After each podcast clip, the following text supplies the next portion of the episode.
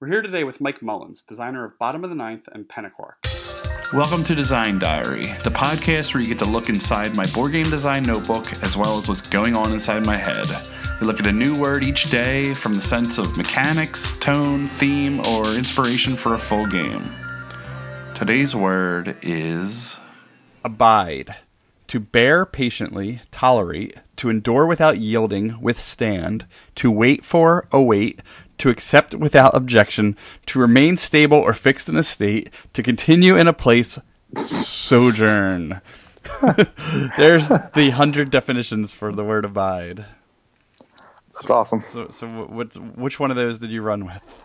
Well, sort of. So to withstand without yielding, those kind of things. Um, so what this originally made me think about, of course, was the dude who always abides. The dude abides. Uh, but, but but pushing past uh, the designing a Big Lebowski game. Uh, I don't know if you've ever played any of the like uh, like card battle games or things like that that have specific goals. So it's like, all right, we'll win this fight with like seven or seven or fewer remaining hit points or something like that, right? Okay, yeah. And those are always interesting tasks because you need to not run over the opponent, right? You got to like a lot of times when you're trying to do those more difficult ones, you you're talented enough or you have the, enough cards or whatever that you could destroy the opponent. But you have to let them like like whittle you down and then finish them right before they kill you. Usually it's like a turn difference, right? Like if you screwed around too much, then they, you would lose the game or whatever. Yeah. Um, so when I started thinking about abide, I thought about that specific goal and allowing yourself to get um, hurt or whatever as part of how you would win. Uh, and then trying to set that as the primary goal didn't seem all that interesting. So I was trying to think of another way where, as part of the way that you did things, that you had to abide, you had to take damage or whatever. And then my sort of tangent from there was I was thinking about um, allowing your opponent to do things. Right. Okay. So um, maybe the maybe even like you know casting something is a negotiation, where it's like, all right, I'm going to put this in a play, and you have to allow your opponent to do that. And I was like, well, that's kind of clunky because then you could just not allow them or whatever. So basically, th- what it kind of came around to was a um, some sort of card battle system, which I know there's a million of them, but this is just kind of the the starting point and I was thinking about one of the things that has made modern card games popular is the is the fact that there's no land to cast stuff, right? Like with yeah. Hearthstone or many other things, you get one or two mana in round one, and three in round two, and four. Like so, it has a natural escalation. They've gotten rid of the the big management. Right, exactly. Which, to be honest, I never really liked, but I get that that's a deck building strategy and blah blah blah. Like you know, I get that it's its own cool thing. Yeah. Um, and so what I was thinking about basically is that so in the game it is a heads up card battle system. So if you think basically like Magic, you get you're a good starting point, right? Um, you can put in any uh, level one creatures into play for free, or cast any level one spells for free. You can do that once per turn. Anything else you want to do, whether it's to put another a second card in play, or cast anything like that's level two or higher, you have to ask your opponent if you are allowed to do that. okay. Amazing. And, and so you put a card face down and you're like, all right, I want to bring in a level two creature. And your opponent has to say yes or no, right? And so if they say yes, you're allowed to summon that creature. And again, there's no cost for it. It's, you know, the cost is that negotiation. Yeah. Um, so then if you allow that, then you get, I don't know, abide points. Yeah, exactly. Uh, whatever it is, right? So that's part of part of the currency is that you are building up these points that you are so chill, you're letting your opponent do these things. And I thought similarly, like uh, each unique point of damage you took, you know, so I take three damage from this, that's one abide point. Uh, I took a damage from a spell, that's one abide point, right? So you have this, that's one of the currencies. So obviously you have your own health, you have your abide points, and then um, you get refusal points your opponent would get refusal points if you decided not let them, right? Yeah. So um, there might even be that might be a straight up win condition, like uh, if you ever if you refuse the fifth thing, you just lose, um, or there could be uh, like some sort of hidden rule where Uh, in order to win, you have to not only knock your opponent out, but you you must refuse three or less times, and they don't know like what your what your targets are. Like, okay, I need to accumulate 30 abide points, and I can only refuse two times before I die. Yeah. Right? So then, obviously, it would require some crazy amount of balancing because, uh, you know, you need to be able to have the point totals not get whittled down so quickly. Like, I'm just going to run you over. Even if you say yes to like two or three things, I'm going to run you over with these particular spells or whatever. But the whole back and forth is like this uh, how much stuff can I let my opponent actually bring into play uh, before he outright kills me, and I need to, you know, whatever. Um, so I just kind of thought that would be an interesting take on the on the whole concept of, of casting stuff. It is, and it fits right in with that like one v one fighting game because I don't I don't even know if you played the like last iteration of like the the Homestuck game I was working on God tier, but we had the uh, and Durst uh, points where basically you did something good you got a if you did something like positive you got a positive marker. If you did something negative you got a negative one and you could be balanced in the middle. Um, but negative ones give you extra defense. Positive ones uh, or no positive ones give you extra defense. The negative ones uh, I forget. It's been so long, but it accumulated to like a really bad thing that could happen, and it just mm-hmm. felt that feels like a really good one v one battle system thing. Yeah, and and whenever I look at something like that, what makes you know Magic and the other successful ones successful is that there's lots of paths to victory. Yeah. And the problem with some of the ones that have just you know flash in the pan come and gone is that there's a dominant strategy, and so um, it would seem to me that there's this fun, you know, all right, well, I'm going to let you do whatever you want, but I'm going to rush you or, uh, you know, whatever it happens to be. I'm going to defend just enough. And, um, you know, there's some funky things to, to consider, like, so, you know, if, if attacking or defending is not compulsory, then then once it got a little bit tense, like, oh well, I don't have enough points to win, so if I knock him out, he's going to win on abide points or whatever. Yeah. So if there was some sort of compulsory attacker situation where it's like, okay, I need to put the cards out there to whittle the whittle the life total down, but then you know, oh well, she's gonna she's gonna win this round unless I can find a way to like knock out my own creature because I don't have enough abide points to actually knock her out or whatever.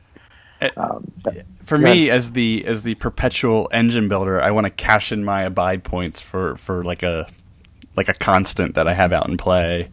Oh, absolutely, yeah. I mean, it's one of the game's currency. Yeah, exactly. Whether, whether it's like a, you know, you need you need ten or more to be allowed to finish off your opponent or something like that, or again, like it could even be a weird hidden role thing where like, you know, I only need six to win, but I only have two refusals in the whole game, you know, or something like that. Like that would be kind of uh, yeah, lots of, lots of different ways to approach that, or or not even necessarily hidden, where it's like this is the person that I'm playing.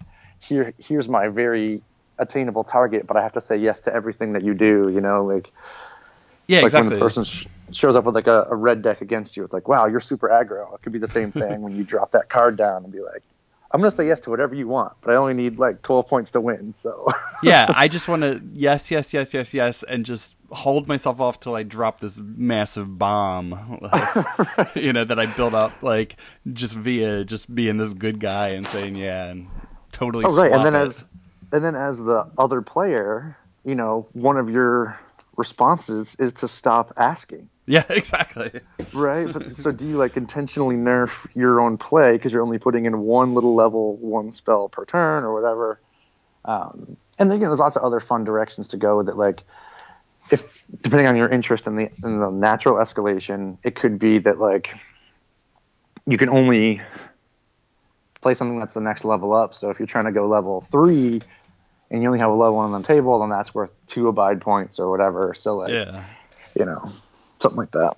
I anyway, yeah, my brief brief idea was, and it could actually go really well with that. It's just a game where the whole beginning is just planning. And I don't even know what I mean by planning, but really just like us playing separately from each other, building up our things, and then we spent all this time for this big, big end. And it's just like, you know, it's a lot of like resource management and just shuffling things around. And at the end, your plan comes together, and then it's just like you throw it at the table. Almost like a, you know, a terrible theme, but like building up for a science fair and then having your science fair. But you know, but instead of that, it would just be you know, building up, of course, a battle or something along those lines. But I don't know, just having just like, and I thought of it as being very meta, where in the gameplay it's the same thing. You're abiding as you play. You're just setting up and setting up and setting up and setting up for this big, big finish when we finally call. All right, show me what you got, and then it goes. Right. I don't yeah, know if any games that are like, like that. something climactic that to to not just get away from the battle thing would be like a heist type situation where one person is like building up their security. So yeah, like, I'm going with like, you know, heat sensors and a laser net and this and that. And like, oh well, I went with. Uh, you know, I can rappel down the roof and I can like all this stuff. I want to do like, see... all right, we got the heat sensors, and then the guy who had to scout the location scouted some sort of like freezer thing where there's no heat. Like like just they all were planning in secret and just see if this if this if this heist actually works out. Right. Yeah. There, you, there would need to be some public things like okay, if as I'm playing cards, I have to install this thing so you know that like there's construction going on in like the west wing of this mansion or whatever it is. And so you can try to scout that out. So so there would be some interplay back and forth trying to like figure out because it'd be, it'd be kind of dumb to be like, haha, here's my intricate defense. And it's like, oh, I just tunneled up from the basement and I win on this one card. You know? Yeah, exactly. There need to be some interplay. Like you, you, you know, you must go through this corridor because whatever reason, you know, to force some actual interplay. I haven't. Have you played a good heist game? Like, uh, it seems like see. it's a ripe theme, and I know there are heist games. I just saw one today on Board Game Geek that I can't remember the name of, but uh, I've never really had one that I love. Did you play Burgle Brothers? Uh, yes, I did play. That was fun. That was good. Yeah, that's the one that I would, would point to. Um, where, yeah, that's definitely the one. yeah, where you feel like you're pulling something off when you do. Yeah, I think exactly. that's that's the key element that's missing is that even some of the other ones that you know when you do whatever it's like you win, it just feels like oh well I moved my players around better you know, I feel like that one actually kind of feels like you pulled something off. It's like I can't believe that the security guard didn't walk this way. You know, like kind of feels like you got away with something. Yeah, the one I thought of was it's not even heist. It was spies. It was Heimlich and Company. Which oh, is, I played that one. Yeah, it's an old. I guess it was a Spiel des Jahres winner, and it's being remade as a game called Top Secret Spies, or it was Top. I don't know, but uh, I saw an ad for it on Board Game Geek today. It's old, uh, eighty four. 84. yeah, so cool. That's all I have. So I think that's uh unless we want to go Big Lebowski theme, which always want to do. Well, I mean, I always want to go Big Lebowski theme, but uh, so like all right. Oh no! The uh, here's the challenge that I have for the week. That I've done this all week, and I wasn't gonna put you through it, but I am. Um, I tried to approach each word and come up with a starting player mechanic for every word. And the reason why I want you to do it is because you came up with the brilliant starting player mechanic for uh, In Vino Morte, which I'm going to paraphrase. Hold on, I might have it right here. Uh, I don't have it right here. I'm going to paraphrase that um, you're a bunch of adults. I don't know. Do you do you remember it? so In Vino Morte is a game where you're trying to assign people glasses of wine or poison. So I said, decide amongst yourself who is the first player if you can't decide, you should not be drinking wine, poisoned or not. so it's wonderful. Um, so abide. This is a tough one, and they're all tough. You know, it's like you don't have a, a game with a theme. I mean, you could go with the with the the heist theme or whatever, but it's hard. Like I've had such trouble with it this week. So putting you on the spot. Does it, does it trigger well, anything? It, it depends. I mean, I, I we're gonna like be a, patiently waiting for. We exactly. so my goofy answer is that um, the the person to go first is whoever can wait long enough for the game to start. So the other person is like, just go. Uh, so the two of you sit down to play Abide and just like start into the staring contest. Well, there's like, like you know, the, like stick your finger on the nose game. mm. like the opposite of that. And I know there is one where you're the last one to lift your finger off of something, or one of those things. Right. Or so uh, it would be whoever's willing. So you're almost like a bidding thing. So even for the first player, you're saying, "All right, look, I will let you start with three abide points." Uh, so it's like, oh well, you know, how about you? You go first, and I, and I get the four abide points. So you're so you're seeing like what you can actually tolerate to give away as a starting handicap or whatever. Yeah, I the uh, I was just thinking of something about standing still, like the last one to move, which is just like so stupid. But one player, you just play the uh, the like, did you flinch games? Like one player flings cards at the other and see, see if she flinches, and if she doesn't, she gets to go first. It's amazing. All right. Well, now that you know this, you'll be ready for tomorrow's word. But uh, that was my little secret surprise, and I'm not doing this again next week. I might give another wrinkle, like you know, you know, make it a card game or something. Like those kind of things at least help me spur in these like 80 to 90 days of this podcast. Right. Um, oh, it helps me get some extra ideas going, but starting player is hard. Everyone's going to show up with their like start player mechanic. You're like, I'm not doing that now. oh, it's over. All right, cool. Tell everybody how they can get in touch with you. Uh, the easiest way is is on Twitter at Blue Devil Duke. Awesome. That's easy enough. That's cool. all right. Thanks. We'll be we'll be back again. All right.